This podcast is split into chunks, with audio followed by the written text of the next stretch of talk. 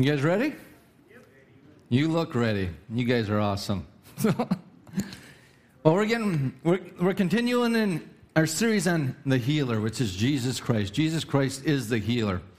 And today we're going to look at opening the door. Opening the door to the healer.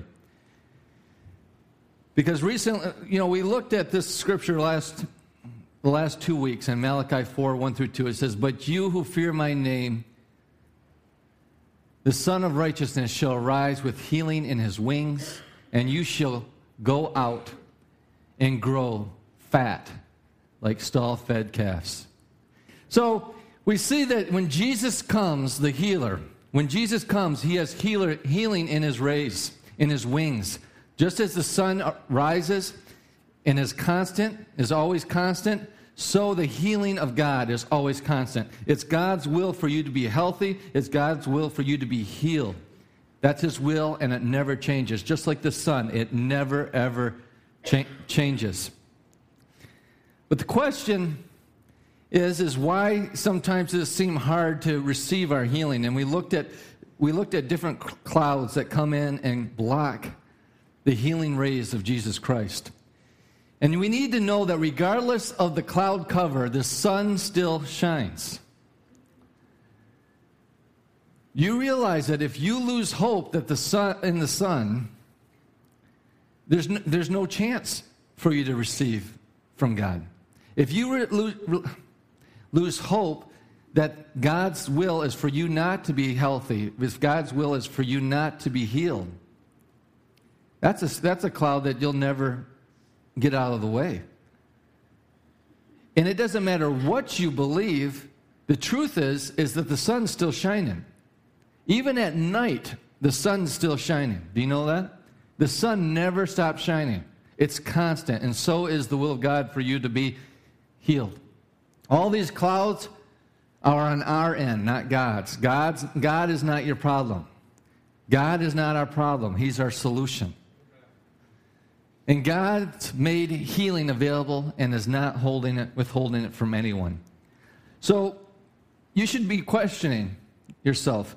You know, if God's will is for me to be healed and and it's constant, never changing, there's always an endless supply, why am I not receiving? And we looked at these different things. There can be more than these 10 but we looked at the lack of knowledge. A lot of people don't even know that it's the will of God for them to be healed. We looked at the uncertainty concerning God's will, misunderstanding of the old covenant laws.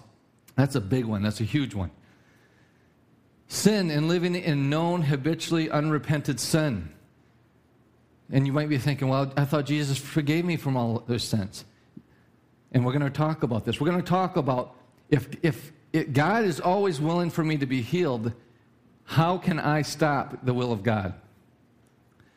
Traditions of men, demonic assault, not discerning the Lord's body, dishonoring our parents, unbelief, and strife. These are all things that can keep us from receiving from God. Does God hold healing back from you if you have any of these hindrances in your life? That's a question. Does He hold healing back from you if you have these hindrances in your life? No, He doesn't hold it back. So why do we have such a hard time receiving? First of all, how do you receive from God? How do you receive from God? How did you receive salvation? By grace, right? You receive salvation by grace through faith. What is grace? That's God's part. That's His unmerited favor. That's His supply. That's His power behind it. The faith is our part. And what is our faith? Our faith is in His faithfulness.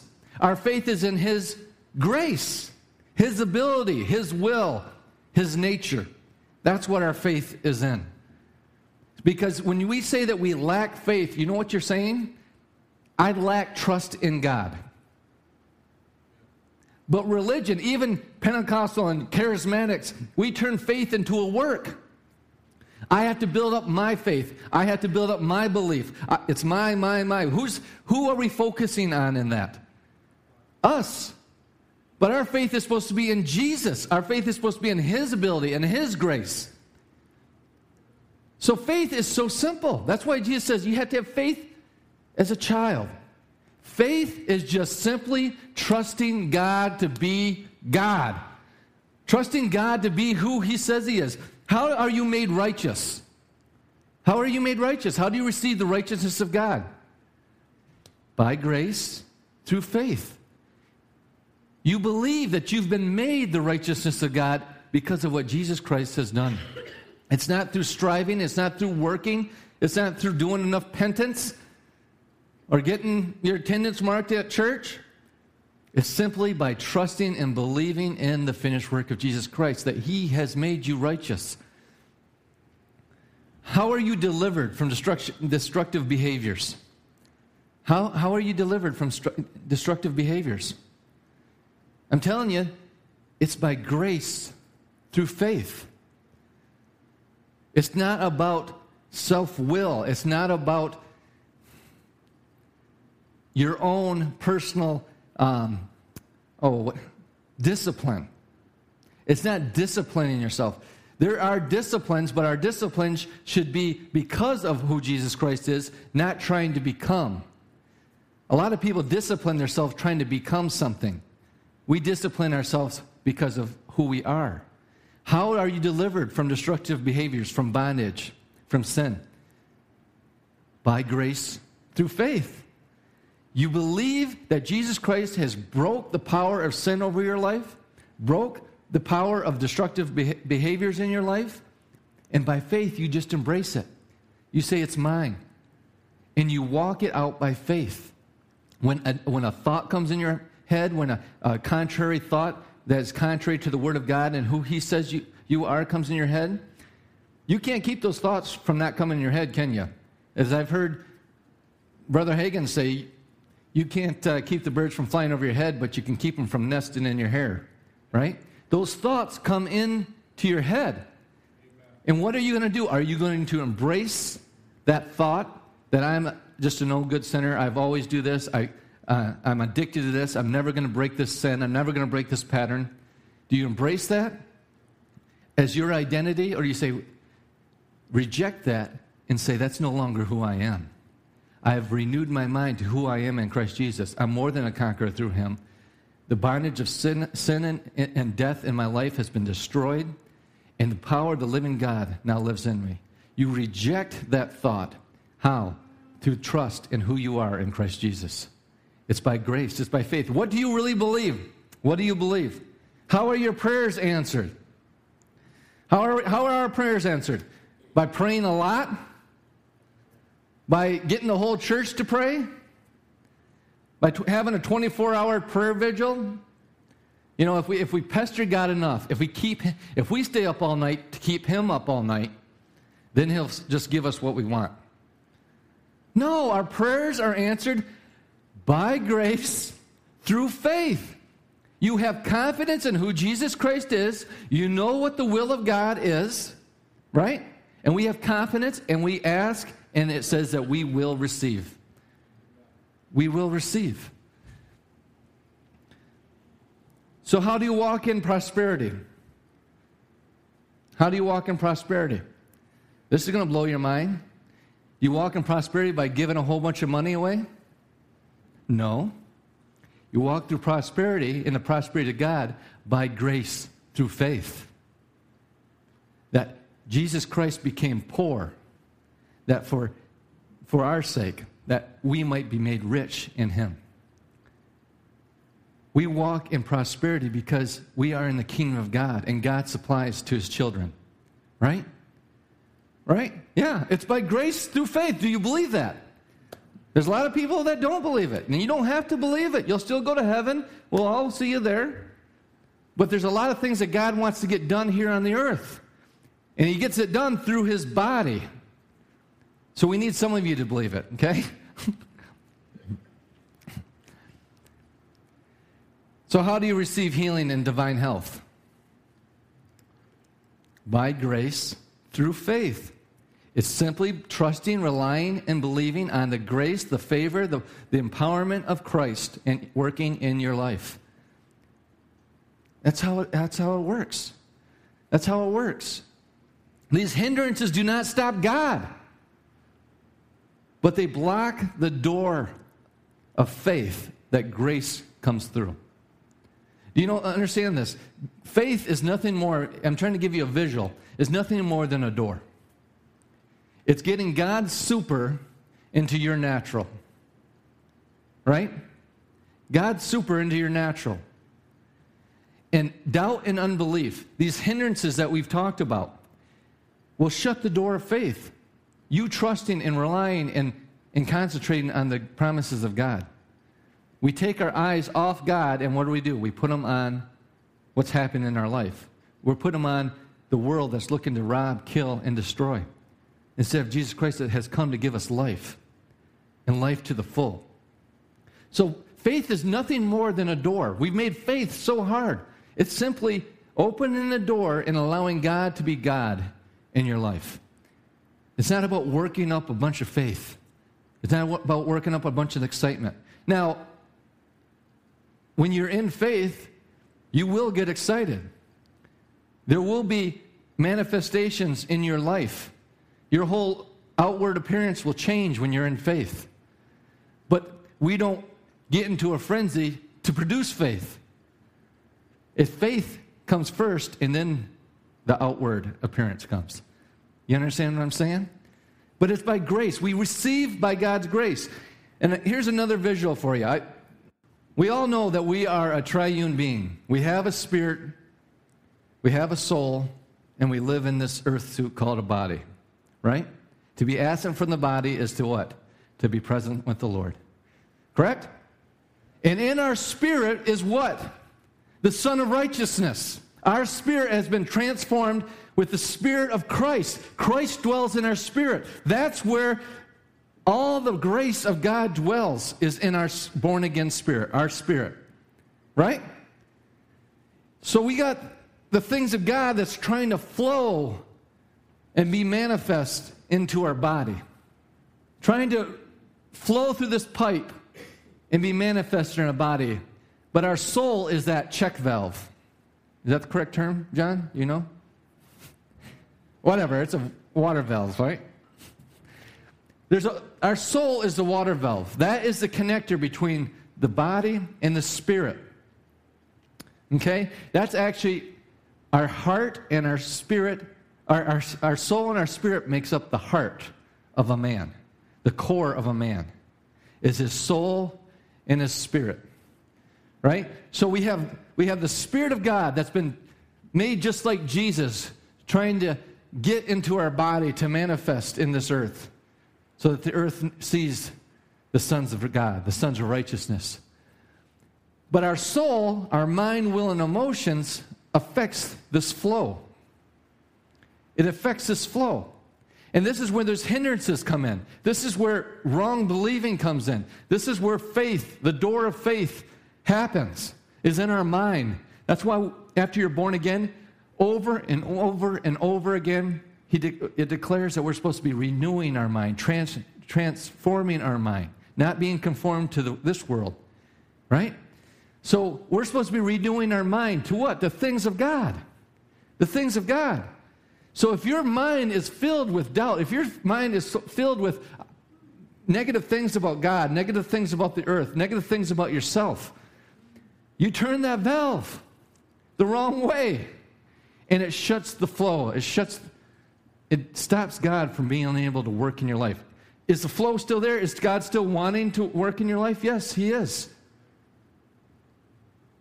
But what we do is we put our thoughts on doubt, unbelief, negative. And the thing of it is, is what I mean by doubt and unbelief, it might be real. It might be real in your life, right? It's fact. But if it's contrary to what the Word of God says, it's not truth.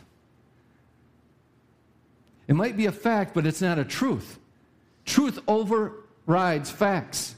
The truth, when you find the truth about something, it can change your facts. You understand?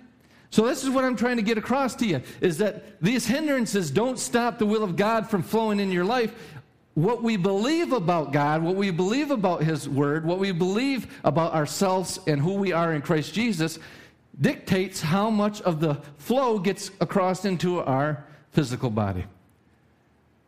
Right? And it's just not about physical healing, it's about mental health. Right? Depression, negative thoughts, suicide, all we live in a, a time when kids are cutting themselves. I mean, just have a terrible self image of themselves. And it's because they don't know who, they don't see themselves as how God sees them. They don't see themselves, you don't, you don't see yourself as special, as a creature that was designed by God in the mother's womb. No matter who your mother was, no matter who your father was, God still had a purpose and a plan for you, even if they didn't. Even if they didn't. They don't see themselves that way. They see themselves the way the world says that they are. Depression, you know, we, we try, what we do is we try to medicate the, the, the fruit rather than the, the symptoms rather than the root.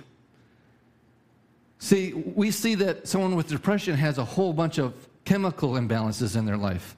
Those chemical imbalances happen because of their thinking. They think a certain way and it releases chemical, their body releases chemicals in their body, right? Your mind controls your body. I, is that true? Right? And you start thinking a certain way, your body says, well, this must be truth. So it starts condemning itself. Condemnation, guilt, fear, all these things can do devastating things to your body. So if you're constantly thinking that I'm no good, that God doesn't love me, nobody loves me, there's no plan for my life, what's the sense of even living? If that's what you're always thinking about, you're condemning your very self, your very body. You're condemning yourself. But if you renew your mind to what God says about you and you see yourself in the light of what the Bible says that we are in Christ Jesus, it changes your whole appearance, it changes your whole outlook. You know, I, I can tell there's, I can tell when people have spent, they come in on Sunday morning, or I talk to them, and they are flying high. They are excited. And I, you find out what have they been doing. They, they've, been, they've been reading their Bible. They've been seeking God. They've been listening to worship music. And you, can, you change, right? You change. Can I get a, right? Okay, thank you. You change. Why? Because you're in faith. And what is faith? Simply you're, you're, you're spending time believing who God is. And you're allowing it to affect your being. That's why, that's why we're called to be in the world, but not of the world. Not of the world. This is a whole different paradigm shift to, to how our culture, our culture is. Clouds can hinder us from receiving from God but God's will to heal is constant, it's as constant as the sun. And I hope that this kind of makes you understand this a little bit. That you need to open the door of faith in your life. And now we're going to look at we're going to look at some examples. I'm excited about these scriptures we're going to go through because I get excited about seeing Jesus work. We're going to look at we're going to look at uh, some examples here in just a little bit of Jesus ministering to people. But first of all, in James chapter 1, 5 and 8, he says, If any of you lacks wisdom, let him ask of God, who gives to all liberally and without reproach, and it will be given to him. Okay, let's stop right there. What does it say will happen? If you need something from God, if you need wisdom from God about a situation, do you know that all of the problems that you face in your life is a lack of wisdom? Do you know that, that, that cancer in the, med- let's just look at the medical field, is just a lack of wisdom? If you could have the wisdom to know how to destroy those rogue cells, it'd be over, right? Every situation, your financial situation now is a lack of wisdom. Your marriage situation, your relation is a lack of wisdom. It's all due to a lack of wisdom. And, and James says, if any of you, this is the brother Jesus, so he, you know, he, he's seen how Jesus operated. Okay? I'd hate to be the brother of Jesus. well, I guess he calls us brothers now, but, but Think about that, growing up with Jesus. That'd be horrible. But, anyways. but, anyways, if anyone lacks wisdom, let him ask of God. And what does God do? He gives to how many? All. Liberally. That means in abundance. He's not holding anything back from you, right? And without reproach. What's reproach? Come on. Any of you men in here that's ever worked with your dad and you ask him a question and he answers you like you're stupid? What are you asking me that for? You should know this, right? Anybody ever experienced that? That's what he's talking about here. He's talking about when you ask God, he doesn't treat you like that. He doesn't treat you like, what are you coming to me again for? Why are you asking me to do this? You should know better. You should know this. You, you deserve what you're going through. No, that's not how God is. He gives liberally and He doesn't reproach you. He doesn't reproach you. So, what do we see? If we ask, what does He do? Let him ask of God, and He gives.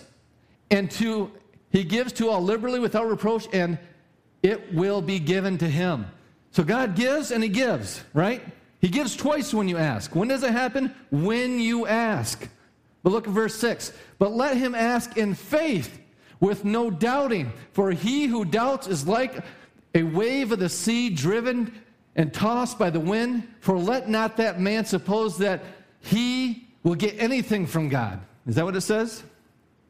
No. It says, let not that man think, suppose that he will receive anything from God. The problem isn't in your faith doesn't stop God from giving. Your faith stops you from receiving. Your doubt keeps God it keeps you from receiving what God has given you. You ask, he gives. He doesn't even check to see if you're in faith. You ask, he gives. Just by you asking, he says they must be in faith. But what happens? The cares of this world start happening. We get busy. We don't, we don't spend time listening to the voice of God, expecting, expecting that wisdom to come. Or if it doesn't come just like that, do you know how many times I've asked a question of God and two weeks later he answers it? I mean, it just blows my mind. That's, that's the answer to what I asked two weeks ago. What happens is, is we are the ones that block God receiving from God. Because we get into doubt. We start wavering. For let not that man suppose that he will receive anything from the Lord. He is a double minded man, unstable in all his ways. You can't be double minded. You have to have your faith and trust in Jesus. You have to have your faith and trust in what the Word of God says. You have to have your faith and trust in our Father. You can't be double minded. You can't be double minded. But isn't that good news? That is such good news. See, some people get upset about this because they get upset, wow, you're saying that it's all my fault? Yep. I, I, I have a hard time, I don't understand how people can say that it's God's fault. How? I, I, it, it doesn't even process, but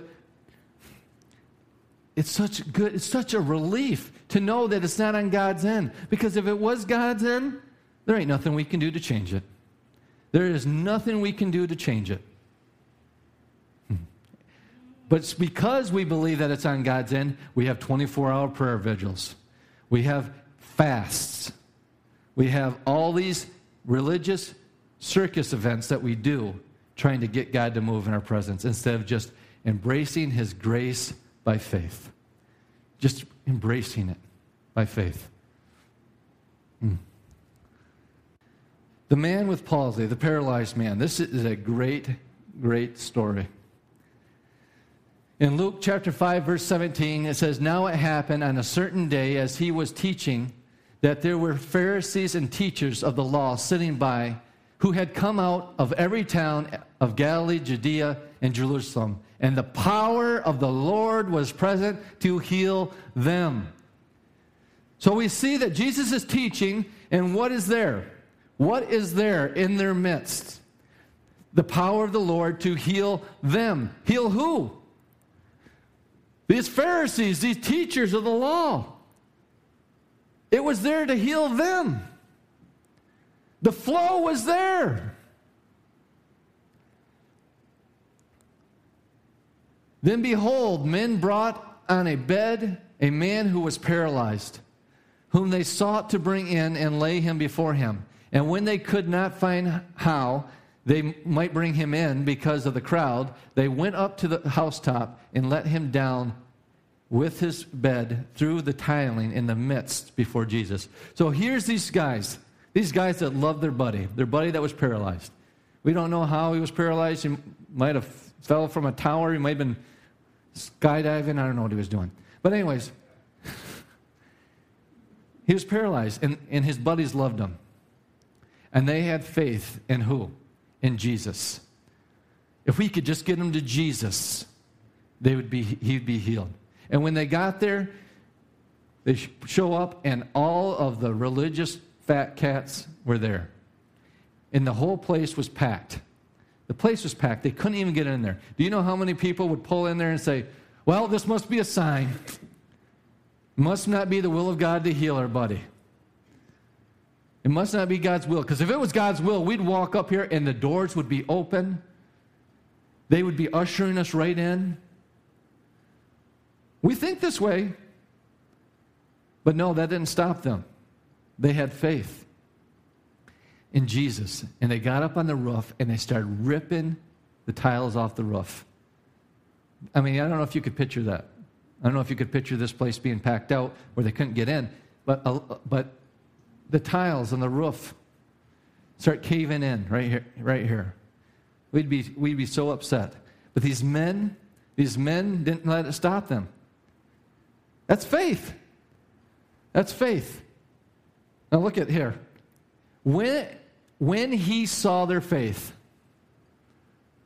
when he saw their faith, do you know I can't I can't see your belief?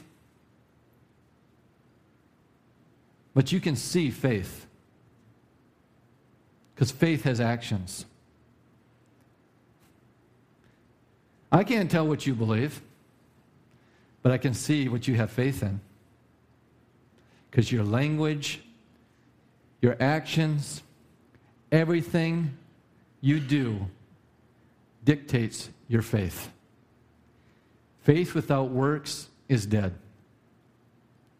Your works are your faith. Jesus seen their faith. And he said to him, Man, your sins are forgiven you. And the scribes and the Pharisees began to reason, saying, Who is this who speaks blasphemies? Who can forgive sins but God alone? But God alone. Jesus saw their faith. He saw their faith. He was just sitting there a little while ago and he didn't see any faith. But the, but the power of God was there to heal them nonetheless. Nonetheless. Right now in this church, the power of God is to heal you nonetheless. Nonetheless. Just embrace it by faith. But when Jesus perceived their thoughts, he answered and said to them, Why are you reasoning in your hearts? Which is easier to say, Your sins are forgiven you, or say, Rise up and walk? That's a question. He asked him a question. What is easier? Is it easier to say your sins are forgiven, or to say, Rise up and walk? I'll answer it for you. It's easier to say your sins are forgiven. Why? Because you can't see sins being forgiven. But when you tell someone to rise up and walk, they're going to have to rise up and walk. So, to prove that he had the ability to forgive sins, he tells them, Rise up and walk. But that you may know that the Son of Man has power on earth to forgive sins, he said to the man who was paralyzed, I say to you, arise, take up your bed, and go to your house. Why do you think Jesus told him to go to his house? Because he wanted to get him out of that atmosphere of unbelief. Because up to that point, there was no, no one there that had faith. because the power of God was there to heal them. And no one was getting healed until they showed up with faith. God's will for the, was for every single person in that house, every single person that had anything wrong in their bodies to be healed. But one man got up and walked home.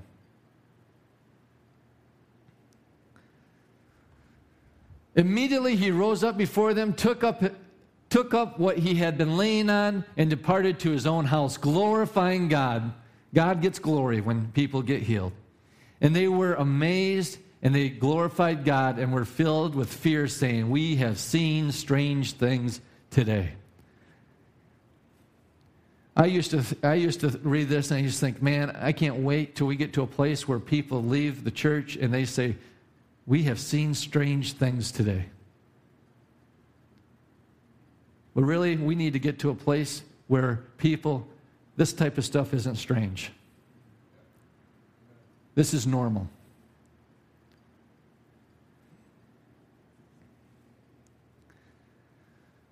The woman with the issue of blood. Very familiar. Now, when Jesus had crossed over again by, by boat to the other side, a great multitude gathered to him, and he was by the sea. And behold, one of the rulers of the synagogue came, Jairus by name, and when he saw him, fell at his feet and begged him earnestly, saying, My little daughter lies to the point of death.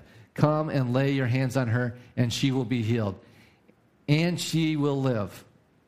So Jesus went with him, and the great multitude followed him and thronged him. So we see that as Jesus was going, he was being thronged. What's thronged mean? It's not thong, it's throng.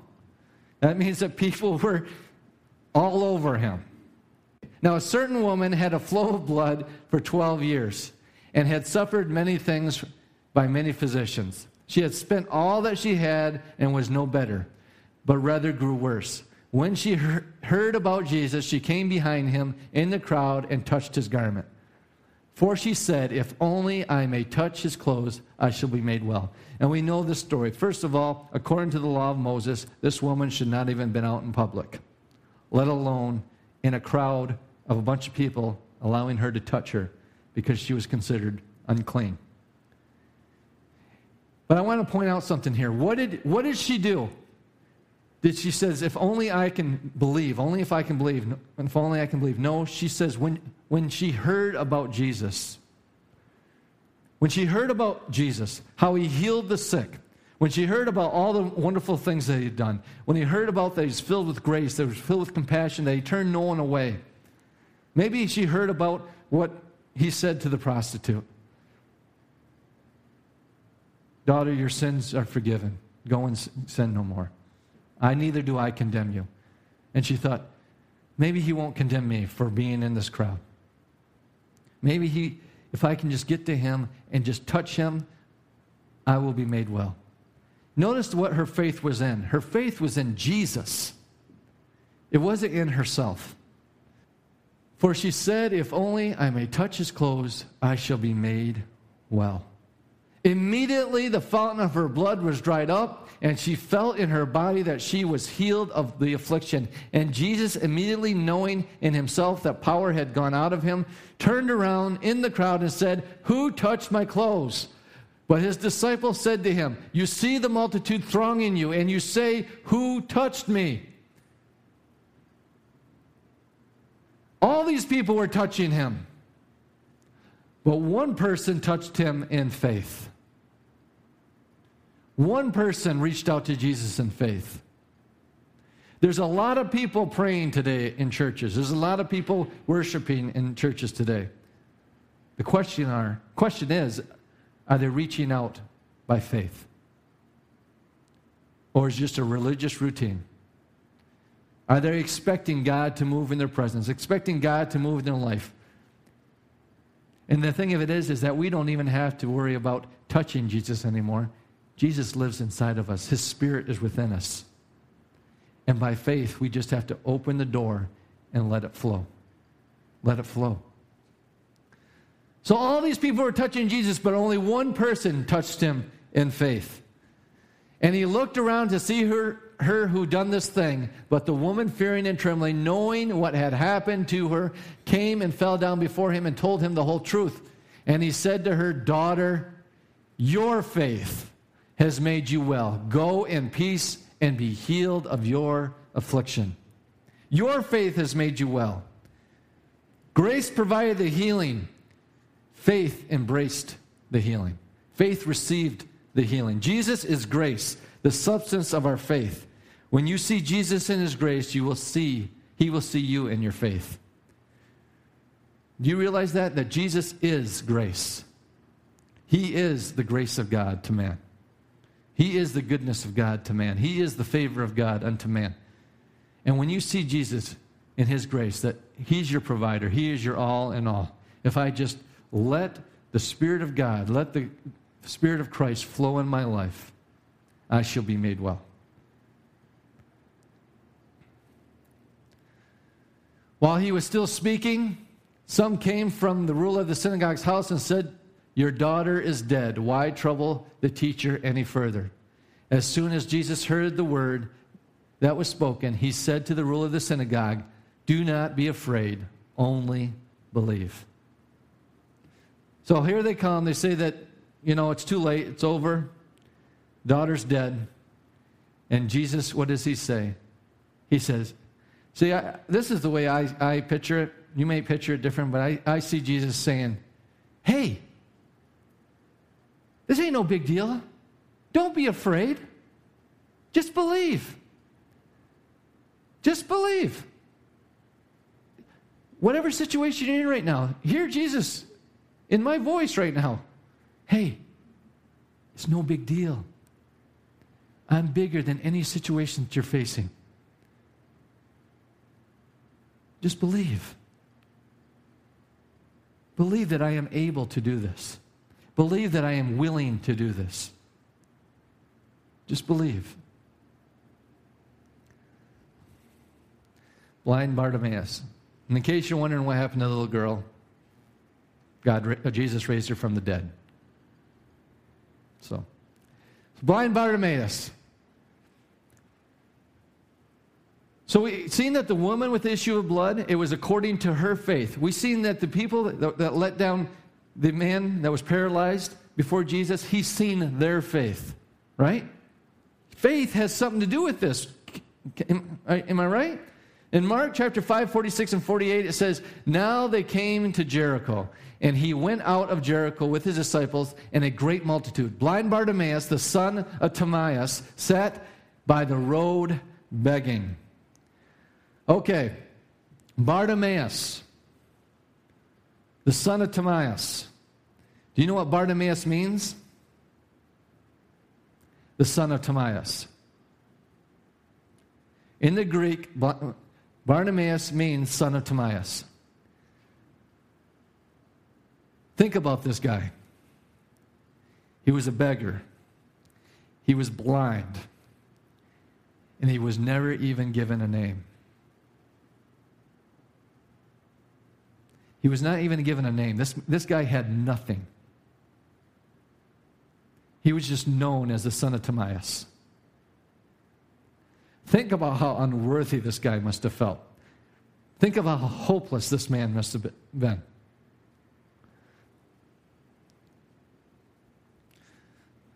So if you think you got to be somebody to receive from Jesus, you're wrong. If you think you got to be some religious super duper, you're wrong.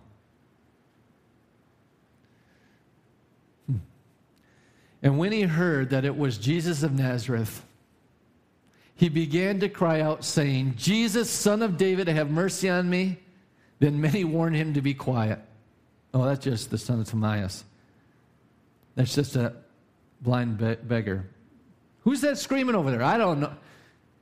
I don't know who he is, but he, he's the son of Timaeus. I don't know his name. He was never given a name. Then many warned him to be quiet.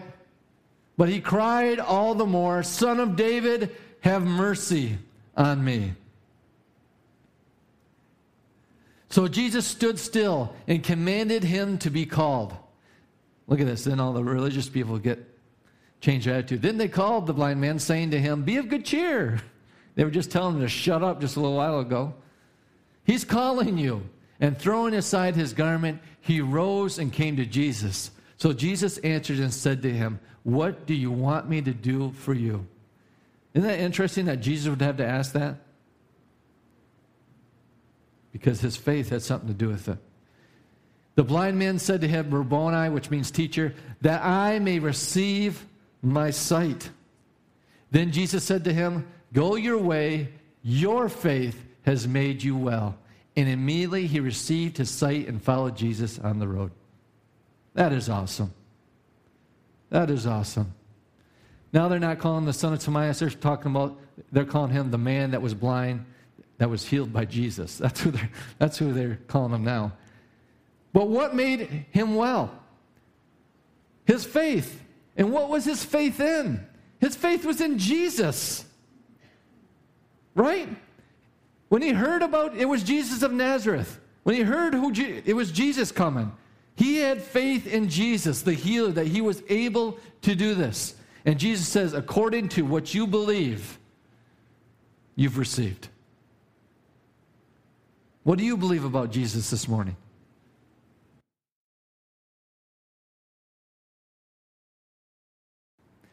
I mean, this blind Bartimaeus, he had nothing else to put his faith in but Jesus. He was a beggar, he was blind. He didn't even have a name. He didn't even have a name to have pride in. He had no, nothing to put his faith in but Jesus.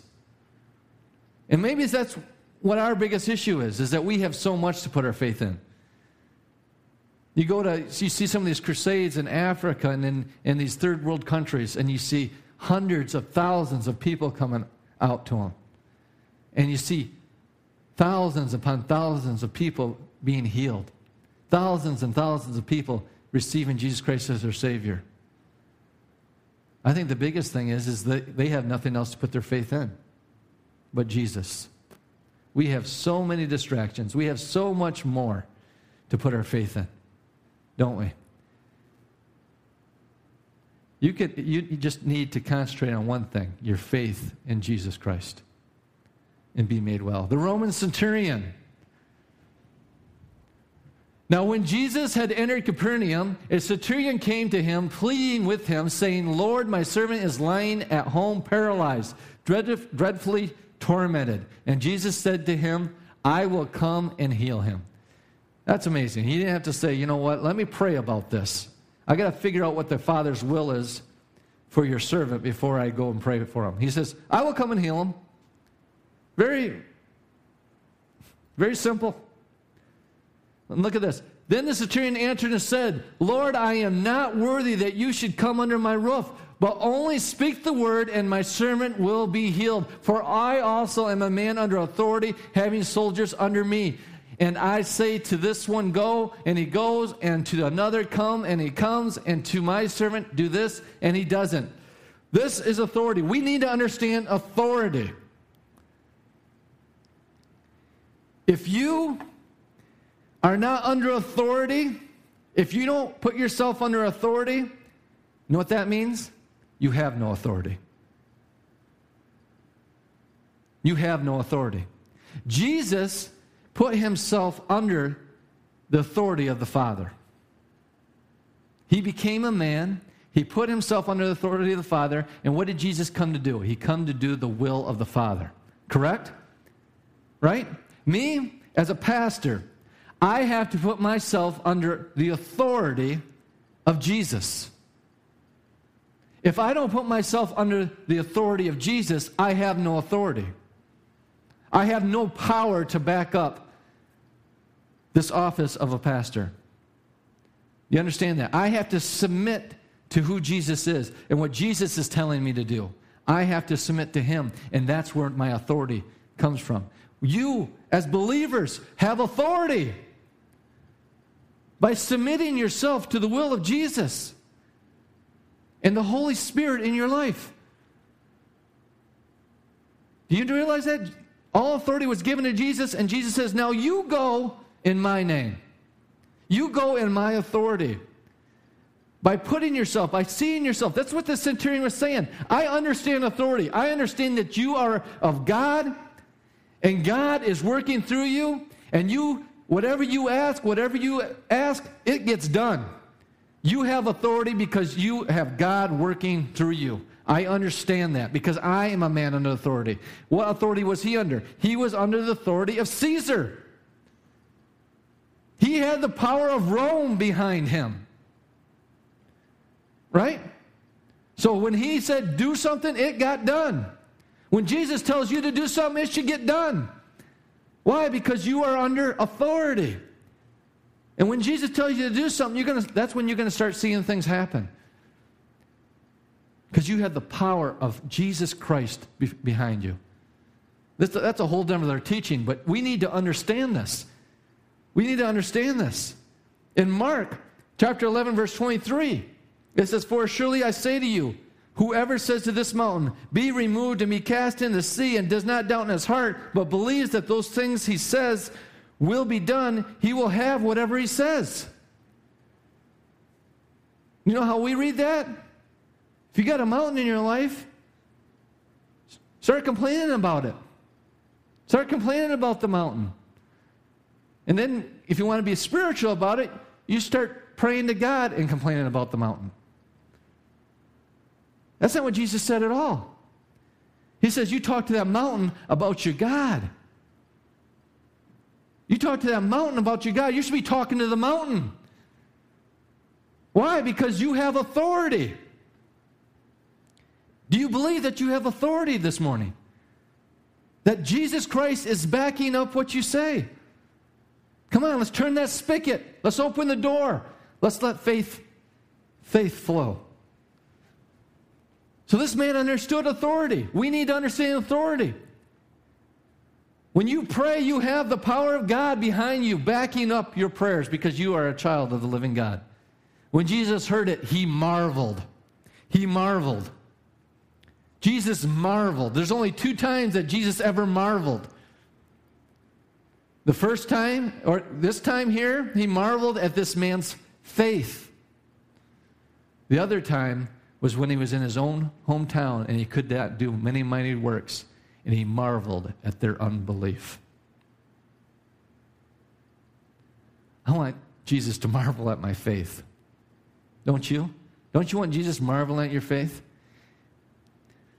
He says, he marveled and said to those that, who followed him, he's talking to the preachers. Surely I say to you, I have not found such great faith even in Israel. He's saying, This guy has more faith than you guys. Why? Because he understood authority. Not even in Israel. And I say to you that many will come from the east and the west and sit down with Abraham, Isaac, and Jacob in the kingdom of heaven, but the sons of the kingdom will be cast out into utter darkness. There will be weeping and gnashing of teeth. Then Jesus said to the centurion, Go your way. And as you have believed, so let it be done for you. And his servant was healed the same hour. As you believe, as you believe, it will be done. As you believe. And the reason why Jesus said that there were many people that will be that's supposed to be they're children of the kingdom. He's talking about Israel. He's talking about those that are of the Old Testament covenant. Because they do not believe who Jesus is and the authority that Jesus has. That's what saves you. Jesus' authority to save you. is your faith and your trust in that. We have to understand authority, and we have to understand that we're under authority. And if you're under authority, you have authority. But great, he says, great is your faith. I've not found such great faith. Great faith. And this is a Greek word, and it's tos, tos, ootos, T O S O O T O S. Okay? And it means great large, and much. So this centurion had great, large, or much faith. And this is important because of what we're going to look at here in a little bit. So this guy had great faith because he understood authority. The Siren, Phoenician woman's daughter. In Matthew 15, 21 and 28, then Jesus went out from there and departed to the region of Tyre and Sidon. And behold, a woman of Canaan came from that region and cried out to him, saying, Have mercy on me, O Lord, son of David. My daughter is severely demon possessed. But he answered her not a word. And right there, if we were talking about today, that's where it ends. If someone came to the preacher today and he didn't answer you a word, you're coming begging and pleading for them to pray for your daughter, it would, that's where it, it end. Or it might continue, and she went her way and talked how mean the preacher was. But this isn't where this ends, because she had faith. But he answered her not a word, and his disciples came and urged him, saying, Send her away, for she cries out after us. So here we see that Jesus ignored her. Now her disciples are rejecting her. And she keeps on coming. But he answered and said, I was not sent except to the lost sheep of the house of Israel. Then she came and worshiped him, saying, Lord, help me. But he answered and said, It is not good to take the children's bread and throw it to little dogs. Now Jesus is calling her a dog. See, people think might think that Jesus was rejecting her, but he wasn't rejecting her. Understand something. She was not, she was not a child of Abraham. She had no right under the old covenant. Another gospel says, I must go unto uh, Jerusalem first. Why do, you, why do you think Jesus had to go to the Jews first? Because they were under the old covenant.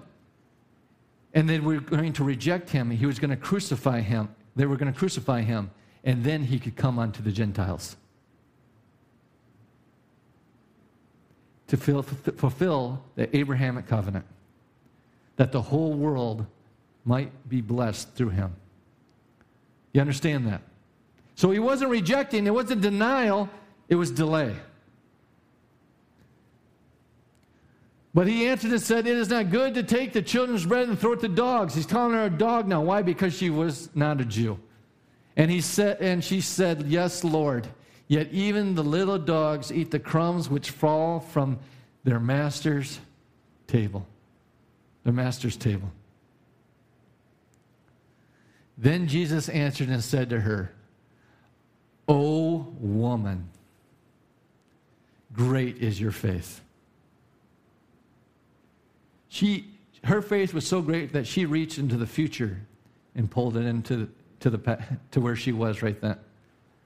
Great is your faith. Great is your faith. Oh, woman. Can you hear Jesus? We just read, Oh, woman. Oh, woman, great is your faith. Maybe it has some English accent to it. But he was like, Oh, woman,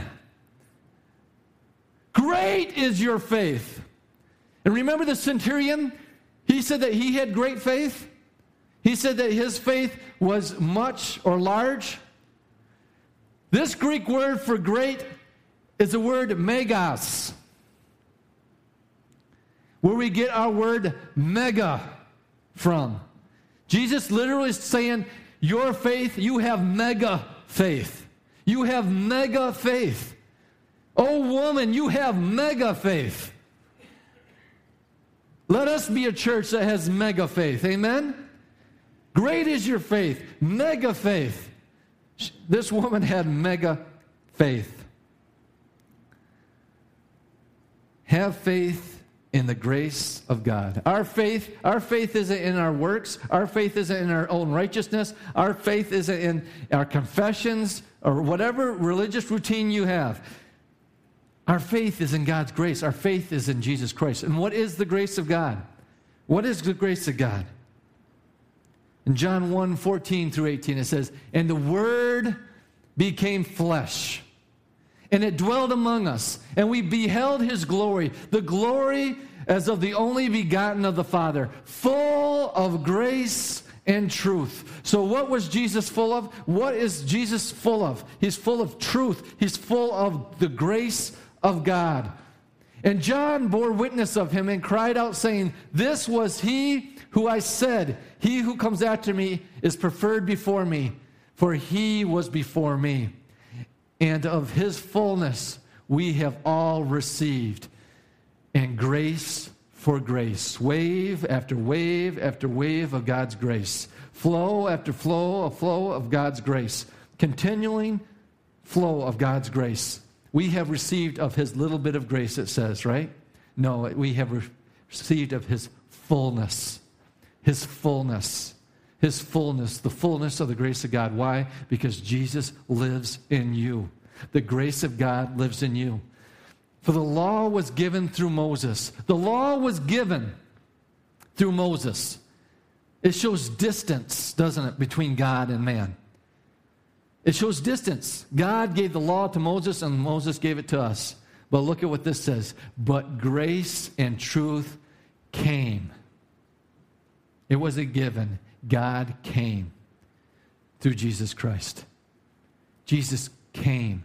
Grace and truth came and dwelt among us. No one has seen God at any time. The only begotten Son, who is in the bosom of the Father, he has declared him. He has declared him. This morning, open the door. Open the door of faith and to receive his grace. The fullness of Christ, the fullness of grace dwells within you. Do you believe that? Do you believe that the Spirit of Christ lives in you? What could be, what, what, what could be impossible?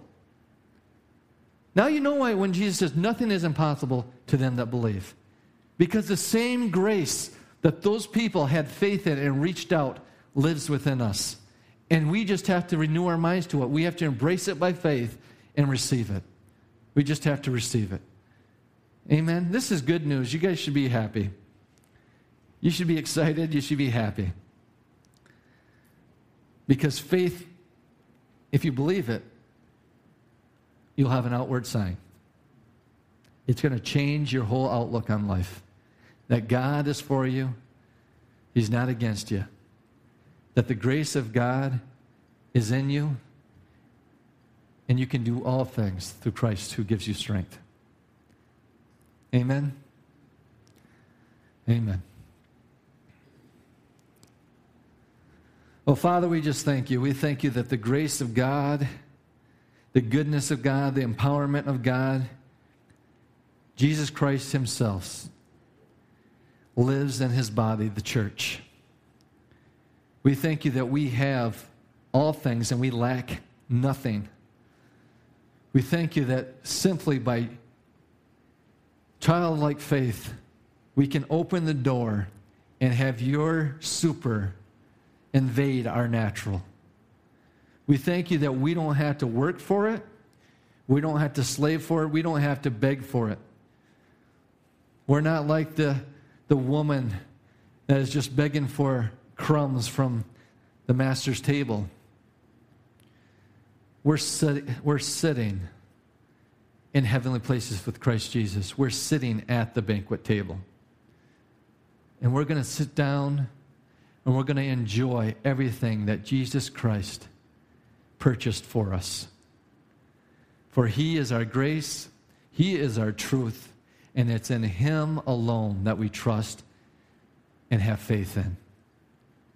And because of that, we can pray in Jesus' name and expect that authority to flow in our life. We love you, Lord. We praise you and we walk out these doors in victory. In Jesus' name, amen. You've been listening to a message from Charis New Testament Church. For more information or to contact us, go to www.charisntc.org. And remember, you are deeply loved, highly favored, and destined to reign in Christ Jesus.